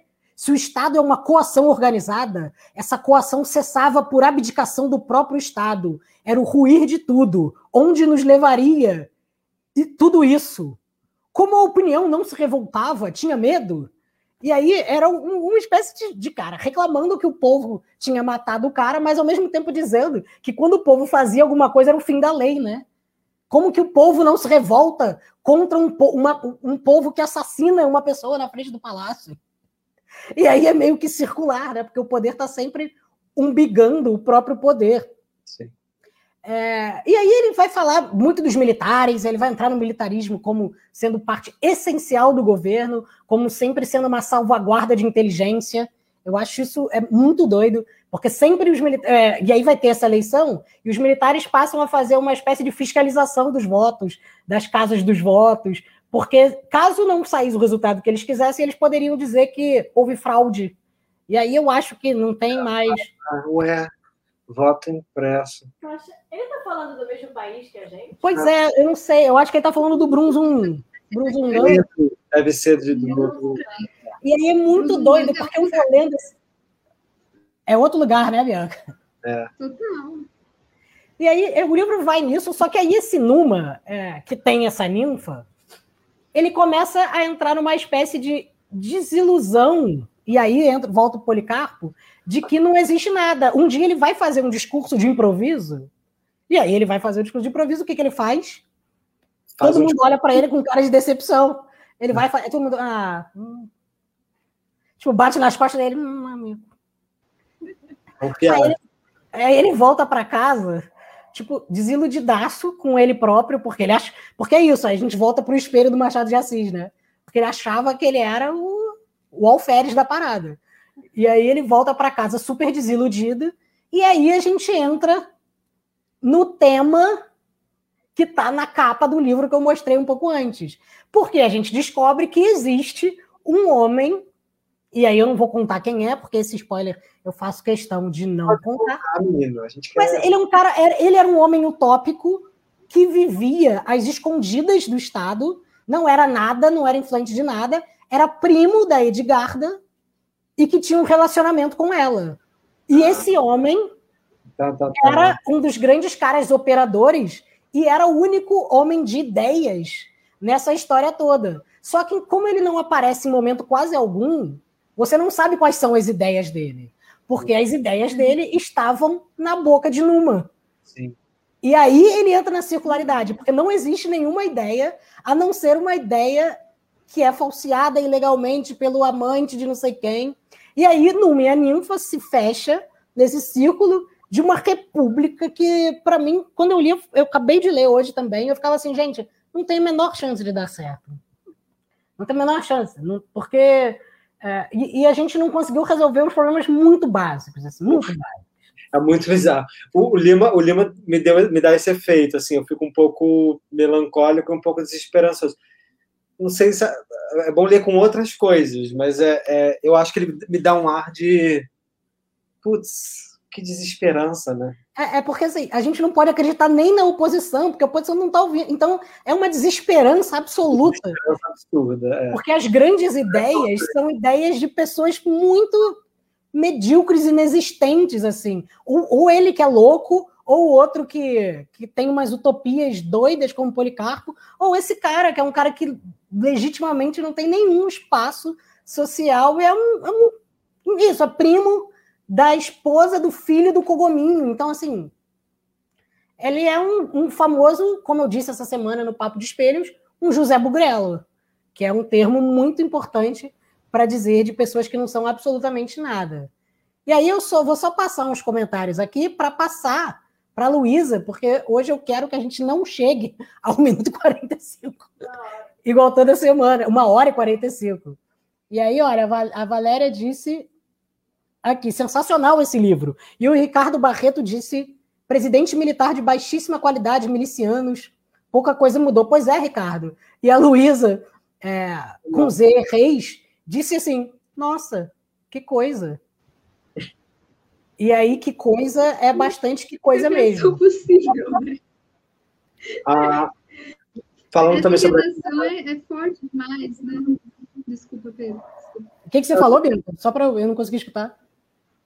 Não, não. É uma coisa muito forte. É impossível você não reconhecer, porque o Brasil, ele, ele, ele talvez essas coisas que estejam sendo abordadas pelo Lima nessa época, né, que a gente vê assim, não é nem como se a gente visse reflexos disso, a gente vê quase a mesma coisa, assim, é a mesma coisa acontecendo, porque a gente nunca, é, talvez tenha pensado muito cuidado sobre elas, né, porque é isso, né, o que acontece com uma pessoa como Lima é, é, ele está num jogo de poder muito complicado, né? E você, inclusive, se manter fiel, digamos assim, a uma certa coerência, a uma certa, é, uma certa ética mesmo, é um compromisso que pode levar realmente a esses fins, assim.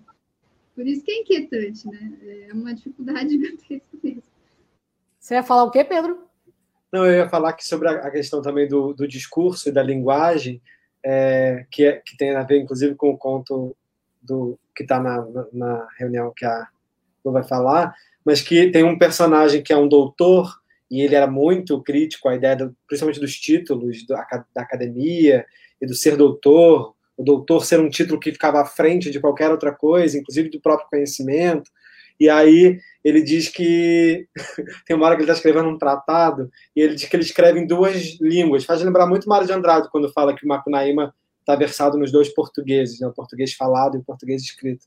É, mas que ele diz que quando ele vai escrever esse tratado, ele primeiro escreve normalmente e diz o que ele quer dizer, e depois ele vai traduzindo para a academia. Aí e aí ele vai traduzindo, aí ele vai dizendo termo a termo como que ele vai traduzindo ao invés de ele falar em alguns lugares, ele fala em outros lugares. Ele vai traduzindo, tipo, para uma linguagem mais acadêmica. E aí ele fala, quanto mais ele for puder ir obscurecendo o que ele está querendo dizer de uma forma muito truncada, mais credibilidade ele vai ter, mais adequado ao título de doutor ele vai, ele vai estar. É muito bom. É, é uma coisa meio Odorico Paraguaçu também, né? Que chega no, no paroxismo da linguagem. Eu adoro uma frase do Odorico quando ele fala assim: não me acuse porque não sou homem de duas palavras, não sou bilingual. bilingual, Que é uma parada que não faz o menor sentido, né? A Luísa disse aqui: olha, não leiam República das Milícias junto com esse livro, capaz de confundir. E aí a Valdenia disse: Bruzundangas é meu favorito, com certeza. Morro de rir lendo, mas também fiquei muito em choque, como sempre quando se lê Lima Barreto, porque vemos que quase não evoluímos 100 anos depois. E aí a Vera Nunes disse que o preferido é Clara dos Anjos, que também está aqui. Cadê? Está aqui embaixo, olha. Vou mostrar todas as capinhas, porque mostrar capinha de livro é ótimo. E agora vamos entrar num homem que sabia o quê? O que, que ele sabia, Luísa? Javanês. O que ele sabia? Ele sabia praticamente tudo. Né? Antes de entrar especificamente no Homem que Sabia Javanês, que acho que é o conto mais famoso do Lima, né? É, vou falar um pouquinho brevemente sobre essa coletânea que é O Homem que Sabia Javanês e Outros Contos, né? Porque é muito interessante ver que todos os elementos que vocês trouxeram dos romances, dos três romances, eles aparecem nos contos também, né? Então, assim, seja em um, um texto muito curto, os contos do Lima são bem curtinhos, é, seja num texto muito curto, seja num, num, romance, a preocupação dele é a mesma. Ele está debruçado sobre os mesmos problemas, sobre as mesmas questões, né? Aí, inclusive o Dostoiévski, né? Tem um conto que é que é chama o único assassinato de Cazuza, que fala sobre um homem que está conversando com um amigo e hum e falando sobre como é estranho que parece que na política, para você conseguir prosperar na política do Rio de Janeiro, também vamos fazer aqui esse lapso temporal que parece que a gente está falando da mesma coisa, e enfim, um looping eterno. É, que para você prosperar na política é, brasileira, em especial do Rio de Janeiro, é quase como se fosse obrigatório você matar pessoas. Né? E aí, deixa é. eu ver se eu acho. A frase é ótima. A frase, peraí, deixa eu, deixa eu abrir aqui. Mas enquanto isso eu vou falando. É, então, e aí, quando ele fala disso, ele está contando para o, o amigo que, que, na verdade, a única vez que ele assassinou foi uma vez quando ele era criança, aos sete anos, que ele pisou num pintinho no quintal de casa e o pintinho morreu e ele ficou desesperado e a mãe dele fala para ele sentar na, no canto ali e esperar a polícia chegar, que a polícia tá vindo atrás dele e tal. Mas que ele diz que que ele diz que eu não vou achar aqui o trecho, acho que eu não marquei.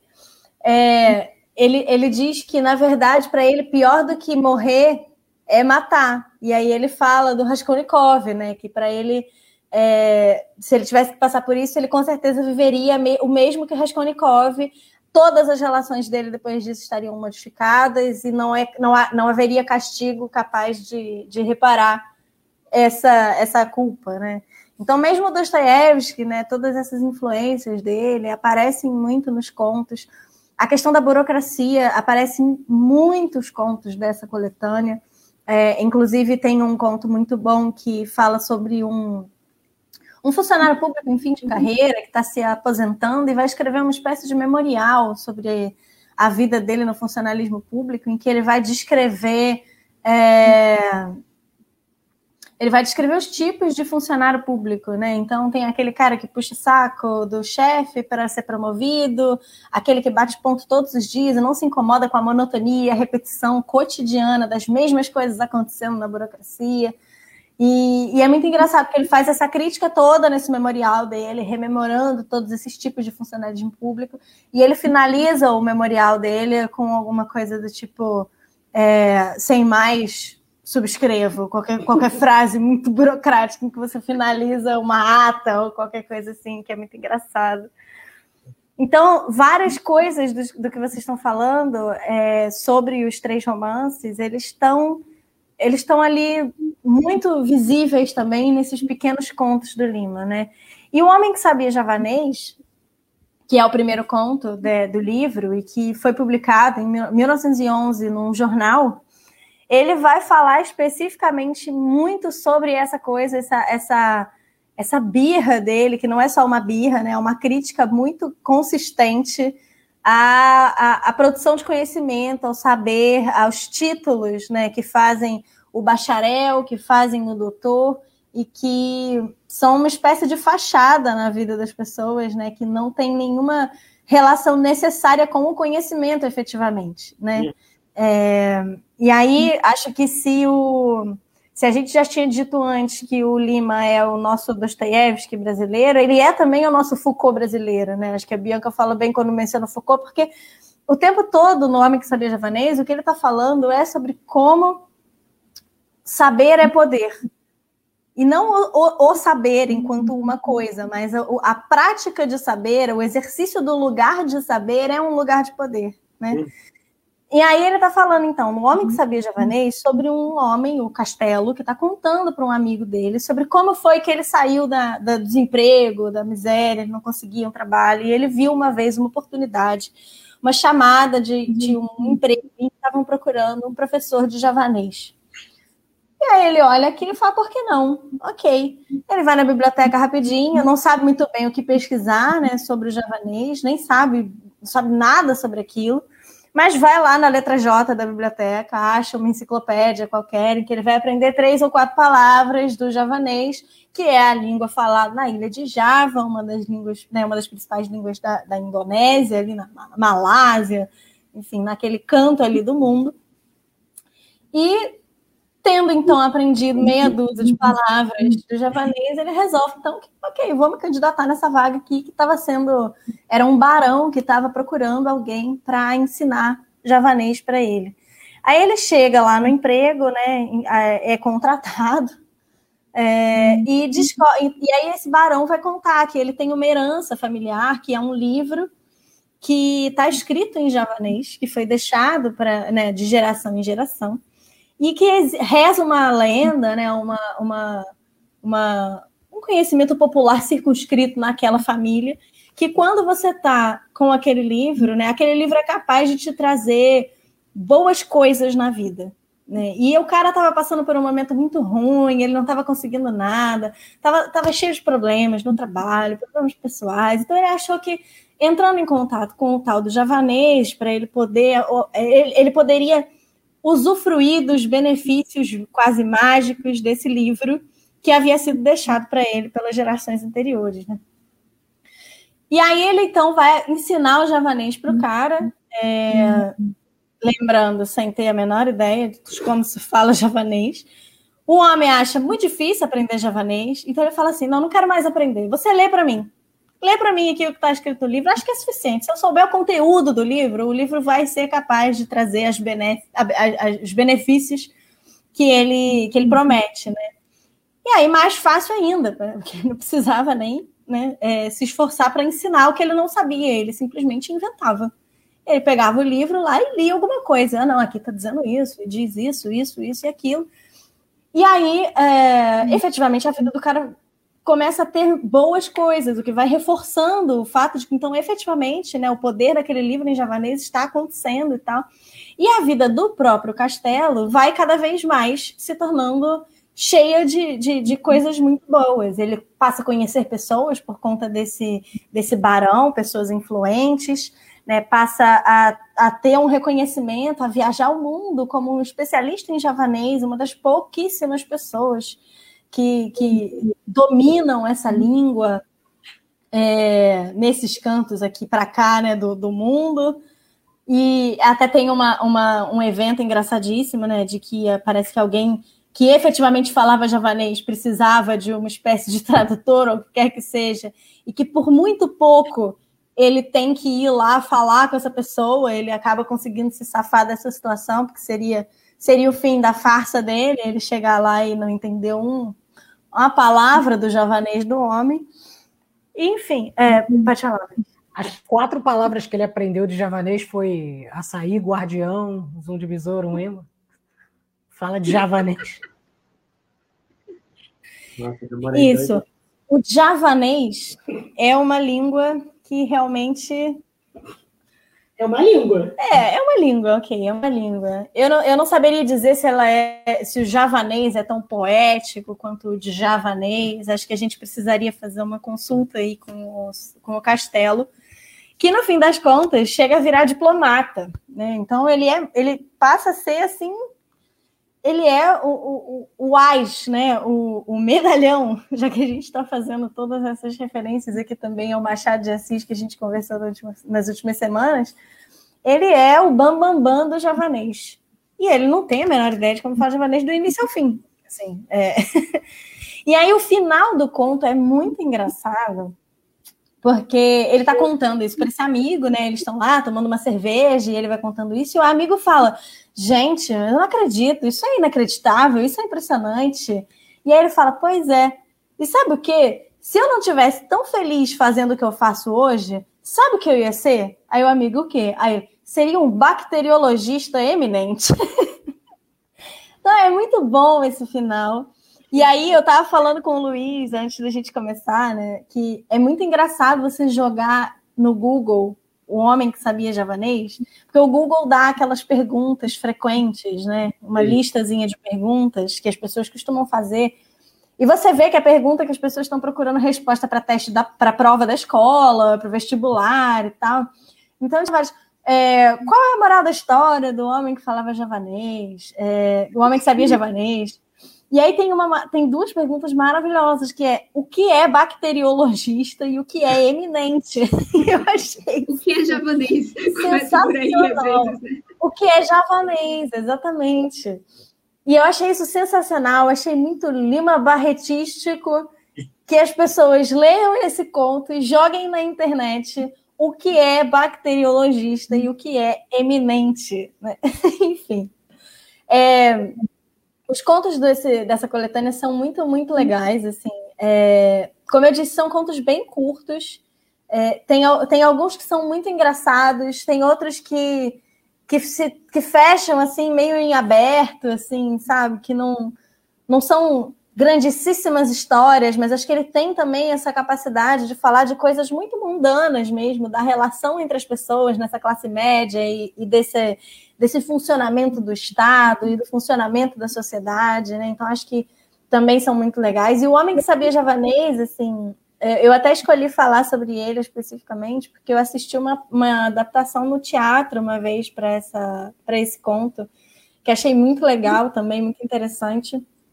E eu acho que é, é muito perspicaz, assim, sabe? O, o, o Lima Barreto, ele tem. Porque eu acho que, ao mesmo tempo que ele dá essa coisa meio desesperançosa, né? A leitura acaba meio que que minando nossas energias, uhum. pensando que no começo do século XX tudo era idêntico ao começo do século XXI no Brasil, e é uma coisa devastadora, eu acho que também é, pode ser potente a gente se divertir um pouco com essa tragédia, porque se tem algo que a gente faz bem como brasileiros é rir da própria merda, né? Assim, não é à uhum. toa que somos os reis do meme na internet. É, mas eu realmente acho que tem uma potência pelo menos somos reis de alguma coisa, né? É, os memes são o nosso, é o nosso javanês, sei lá, alguma coisa. O Nelson assim. Rodrigues diz que o brasileiro é o único que sabe fazer piada, porque isso que é a piada, né? É você uhum. assim, chafurdando no pior cocô do mundo, e aí você levanta e fala, mas e o fulano, não sei o que, e tem uma tirada. Assim, você levanta o dedo. Então, que diz que a única piada que existe sai da boca do brasileiro, é o único, único possível saber rir da. da... Totalmente. Está sempre em desgraça e está sempre rindo. É... Campeões. Bom, é, mas, mas gente, gente, gente vocês entenderam o Nelson Rodrigues, né?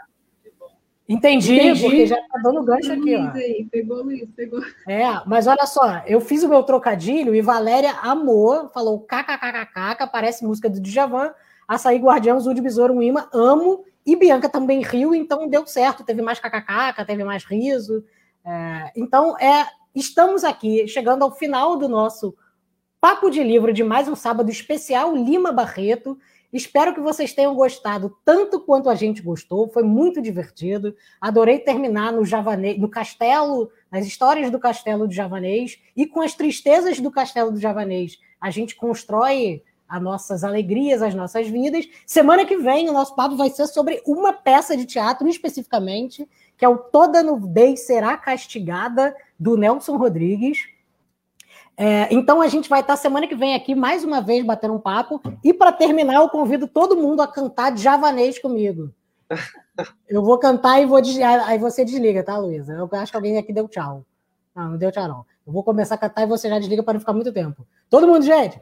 Teus sinais se confundem da cabeça aos pés, mas por dentro te devoro.